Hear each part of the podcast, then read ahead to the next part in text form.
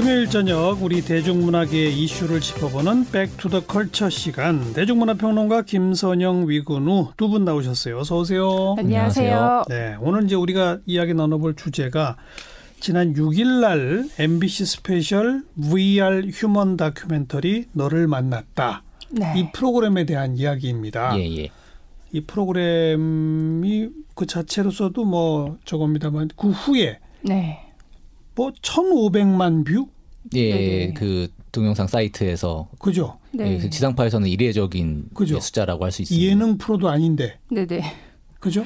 그러니까 더 흥미로웠던 것은 그 댓글을 살펴보면은 음. 그 영상에 달린 댓글이 해외 이용자들이 훨씬 오. 많아요. 오. 아, 그래서 아 이게 지금 외국의 네. 한국 분들 아닌 분들도 네네네 어. 영어 댓글이 대다수를 차지하고요. 근데 다큐멘터리는 네. 한글로 나갔잖아요. 그렇죠. 한국말로 네. 자막도 없었잖아요. 그렇죠. 예. 근데 사실 이제 직관적으로 이게 어떤 이야기구나라는 네. 걸 알 수 있고, 이제 그걸 많이 달았다는 거는 그만큼 관심과 또 논쟁적 부분이 많았다는 이야기겠죠. 우리 청취자분들도 지금 뭔 얘기지 하시는 분들이 계시니까 이게 어린 딸을 잃은 네. 엄마가 네. 이 브이알 기술을 통해 딸을 만나는 것 같은 네. 그 모습을 만들어냈다면서요? 그렇죠. 예, 브이알 휴먼 다큐멘터리라고 설명을 해주셨잖아요. 예. 정말 이제 브이알 기술을 통해서 브이알이 뭐, 뭐죠? 우선 버추얼 리얼리티인 거죠. 네, 버추얼 가상 리얼리티. 현실이라고 가상 하죠. 현실. 네. 예, 그 기계를 이용해서 실제로 그것을 경험하는 듯한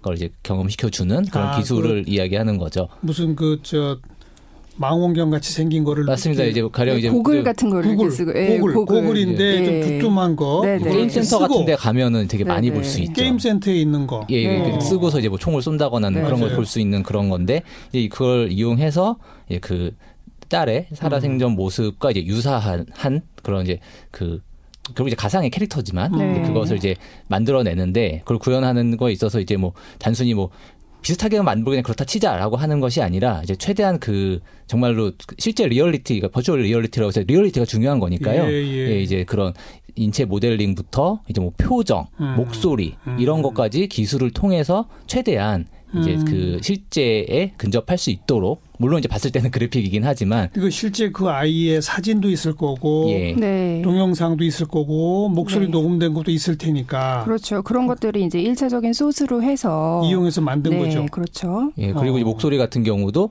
이제 그 나이대의 아이들 목소리를 수백 명의 목소리를 모아서 음. 딥러닝 과정을 통해서 이제 가장 유사한 목소리를 이제 만들어내는 거죠. 그러니까 어. 이제 그러면 이제 가령 그 텍스트를 입력하면은 그 목소리에 가깝게, 그 톤에 예. 가깝게, 어떤 예. 뉘앙스에 가깝게 만들어주는 그런 기술 같은 것들이 이번에 굉장히 총동원이 됐습니다. 음. 그 지금 아까 전에 이제 선생님 말씀하셨듯이 브이알 하면 흔히 이렇게 두꺼운 고글을 쓰고 게임하는 장면들 많이 생각을 하잖아요. 예. 예. 그래서 이 브이알 기술이 진작부터 이미 대중화돼 있었는데 주로 이제 엔터테인먼트적인 기능에 그러니까 그쪽으로 주로 활용이 됐다면 예, 예. 이 다큐멘터리에서는 이제 처음으로 어떤 인간의 어떤 정서를 건드린 거잖아요. 그렇죠. 예, 그리고 인간의 어떤 기억을 건드리면서 거기에 어떤 위로의 기능을 좀 해보겠다라는 의도로 음. 만든 거기 때문에 네. 이게 더더욱 화제가 됐습니다. 예.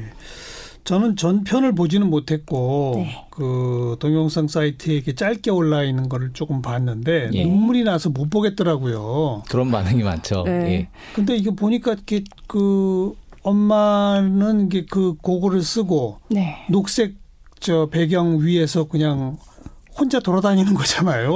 네, 그런데 맞습니다. 고글 안의 모습은 딸이 앞에 있는 거고, 그죠? 그렇죠. 그 고글을 쓰면은 이제 실제로 어떤 가상 공간이 펼쳐지면서 음. 그 안에 이제 브이알 기술로 구현된 그 딸이 그 안에 이제 엄마를 만나러 오기 거죠. 때문에 실제로 거기서 두 존재가 서로 만남이 이루어진 거죠. 그런데 거기서 네. 서로 이렇게 말도 주고받던데 아, 네. 그런 건 어떻게 한 아, 거래요? 그런데 그거 같은 경우는 상호작용은 아닙니다. 네. 이번 거 같은 경우는 이제 그거 편집을 통해서 이제 마치 서로 말을 주고받는 것처럼 한 거고, 아. 사실 이번 브이알 기술 같은 경우는 이제 아마도 앞으로는 이것이 더 발전한다면 상호작용 역시 가능해질지도 모르겠습니다만 에이아이가 발달할수록 네, 사실 이번 같은 뭐 경우는 영화 허처럼 그쵸, 그쵸. 실시간 대우가 가득한 이번 같은 네. 경우는 사실 이제 입력되어 있었던 그것이 이제 그대로 프로 그 그냥 그대로 이제 시간 순서대로 어. 진행이 됐었던 그러니까, 그러니까 그 아이가 하는 멘트는 미리 입력된 거. 예, 예, 예. 그 멘트를 듣고 엄마는 그냥 즉흥적으로 반응하는 거. 네. 그것이 아. 다큐멘터리에서 이제 편집을 하니까 마치 상호작용처럼 보였던 건데 음. 사실은 일종의 그냥 그 정해진 체험판에 가까운 음. 예, 그런 그렇죠. 그 브이알이었습니다. 정해진 시나리오가 있는 거죠. 근데 이게 뭐 이제 특별한 어떤 시나리오라기보다는 평소에 이 엄마와 딸이 일상에서 주고받았던 대화에 굉장히 가깝게 구현이 됐기 때문에 그걸 가지고 만들어서 네, 입력을 그렇죠. 시켰겠죠. 그렇죠. 네, 그리고 네. 이제 어머니가 그 질문에 응답하고 대답하는 그 시간까지 고려를 해서 음. 그 구현을 했기 때문에 어, 실시간으로 대화를 주고받는 느낌은 아니지만 그래도 서로 소통하고 있구나라는 인상은 전해줬어요. 네. 그런데 이제 그 엄마가 자꾸 안아보고 싶다고 예. 너무 보고 싶었다고 대화를 하다가 네. 안아보고 싶다. 근데 이제 만져볼 수는 없는 존재잖아요. 그게 사실 그렇죠? 이것도 기술상으로는 어느 정도 발전한다면은 그도 가능할 수 있습니다. 왜냐하면 브이아르 예전부터도 그런 이제 촉감을 음. 주는 그런 장갑 같은 것들은 이제 계속 어. 개발이 되고 있었기 때문에 어. 이번 같은 경우에 뭐 제가 뭐 알기로는 거의 이제 일억에 가까운 제작비를 해서 이제 만들어낸. 그 짧은 그 경험이었지만은 음. 이것이 뭐 더 많은 자본과 시간과 기술력이 들어간다면은 사실은 어떤 이제 촉각도 그것도 구현할 수 구현은 있다. 가능할 겁니다. 네. 그것이 이제 네, 이것이 갈수록 그 기술이 실제 근접할수록 이것에 대한 이제 이하 논란 같은 것도 네. 갈수록 더 커지겠죠. 이번에는 아무튼 거기까지는 못 갔 안 간 거고. 네, 뭐 네, 안 실제로 뭐 피디님 말씀을 알겠어요. 들어보면 네. 두 분 다 보셨죠? 예. 그렇죠. 어, 개인적으로 보고 느낌이 어땠어요? 음, 저는 일단 굉장히 울면서 감동적으로 봤고, 그러면서도 이게 처음 시도되는 굉장히 좀 낯선 리얼리티를 우리가 접하는 거잖아요. 그렇죠. 그래서 좀 한편으로는 어떤 소격 효과도 일어나면서, 어, 휴먼 다큐멘터리가 과연 음. 인간의 리얼리티를 어디까지 재현할 수 있을까. 그러니까 뭔가 이렇게 장르적인 것에 대한 고민까지 좀 하게 되더라고요. 음. 어, 일 차적으로는 굉장히 저도 많이 이입을 해서 많이 울었어요. 위근우 씨는? 어, 저 같은 경우는 울긴 했죠. 이게 안 울 수는 없죠, 사람이. 근데 저는 저는 사실은 울음 눈물이 났지만은 음. 이것은 사실 좀 어떤 면에서는 그 슬픔에 대한 강요라는 느낌을 좀 받았고, 예, 그 제 개인적으로는 이 브이아르이나 이런 것들이 만들어낼 이제 새로운 윤리적 문제들이 있을 터인데. 그런 것들에 대한 논의가 부족한 상황에서 그냥 좀 너무 이제 그냥 최루성으로 이것이 네, 소비된 네. 것은 아닌가라고 네. 하는 그런 좀 불편한 감정을 기본적으로 가지고 있습니다. 말씀하신 그 불편한 감정, 윤리적 문제가 한마디로 말하면 브이아르을 통해 죽은 딸과 재회를 하지만 네. 또 이별하는 거 아니에요, 결국은. 그렇죠. 그게 과연 이 체험자에게 보탬이 되는 거냐, 오히려 네. 해를 끼치는 거냐. 그 일단 물론 가장, 체험자가 네. 뭐 동의해서 원하니까 했겠습니다만 네, 네, 네. 어떻게 보세요? 그 윤리적 문제에 대해서는. 그러니까 사실 저희가 거기에 대해서 이제 논란이 있는 것 자체가 이런 시도가 이제 거의 처음에 가까운 그런 시도이기 때문에 네. 이거는 어떤 결론이 날 수는 없죠. 이제서야 막 그 논의가 시작이 된 거고 이 다큐멘터리가 그에 대한 하나의 계기가 됐다라는 생각이 드는데요. 어, 일단 그 의견은 갈리는 것 같아요. 음. 여기 기존에 있던 뭐 연구 중에서는 우울증 환자들이 이런 브이아르 기술을 통해서 실제적으로 어떤 치유적인 효과를 얻는다라는 연구가 있고 오. 반대로 또 다른 연구 전문가들은 이것이 이제 브이아르을 통해서 다시 한번 상실을 경험을 하기 때문에 글쎄요. 오히려 훨씬 더 큰 상실감을 낳을 수도 있다라는 음. 의견도 있어요. 그러니까 저는 전문가들도 의견이 갈리는 거예요. 그러니까 저는 네. 사실은 이거는 어떻게 생각하냐면은 의견이 갈린다도 갈린다지만 사실 이제 연구라고 하는 거는 사례가 많을수록 사실 이게 쌓이고서 예, 그래서 예, 예. 우리가 이것이 좀 옳다라고 얘기할 수 있을 텐데 사실 저는 그것이 굉장히 쌓이지 않은 상태에서 사례가 몇 개 없다. 사례가 없는 상태에서 음. 어떤 면에서는 그렇기 때문에 저는 이것이 이 다큐멘터리 일종의 실험이라면 음흠. 여기서 살해자는 일종의 피험자가 된 것인데 그렇죠. 이것에 대해서 정말 우리가 아무것도 모르고 있다고 저는 생각하거든요. 어. 이것이 이 이후에 어떤 이것이 어떤 것이 될지 정말 치유가 될지 어떤 것에 대해서 모르는데 그것이 이것을 진행하고 네. 그리고, 그리고 거에서 이제 단순히 이분이 그걸 경험한 것뿐 아니라 정말 그 울고 이런 모습들이 전 국민이 봤잖아요. 그렇죠. 예.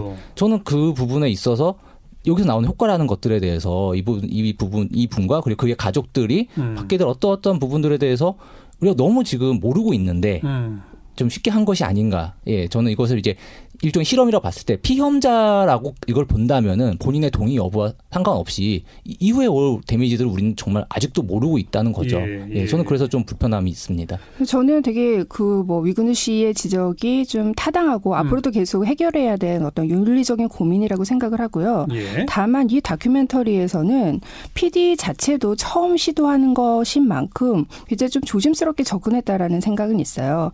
이것을 피디가 처음에 시도를 할 때 어떤 인식하에서 그 기획을 하게 됐냐면 이분이 다큐멘터리 피디를 상당히 수십 년 동안 하면서 그동안 사랑하는 사람들을 잃었던 음. 유가족들을 굉장히 많이 만나봤대요. 네. 그래서 어떤 그 사랑하는 사람에 대한 어떤 기억, 그것을 유지하는 것에 대한 문제의식을 끊임없이 가지고 있었고 결국 그 위에서 이게 출발한 음. 새로운 디지털 기술로 인한 또 다른 네. 어떤 구현의 장을 마련을 한 거잖아요. 예.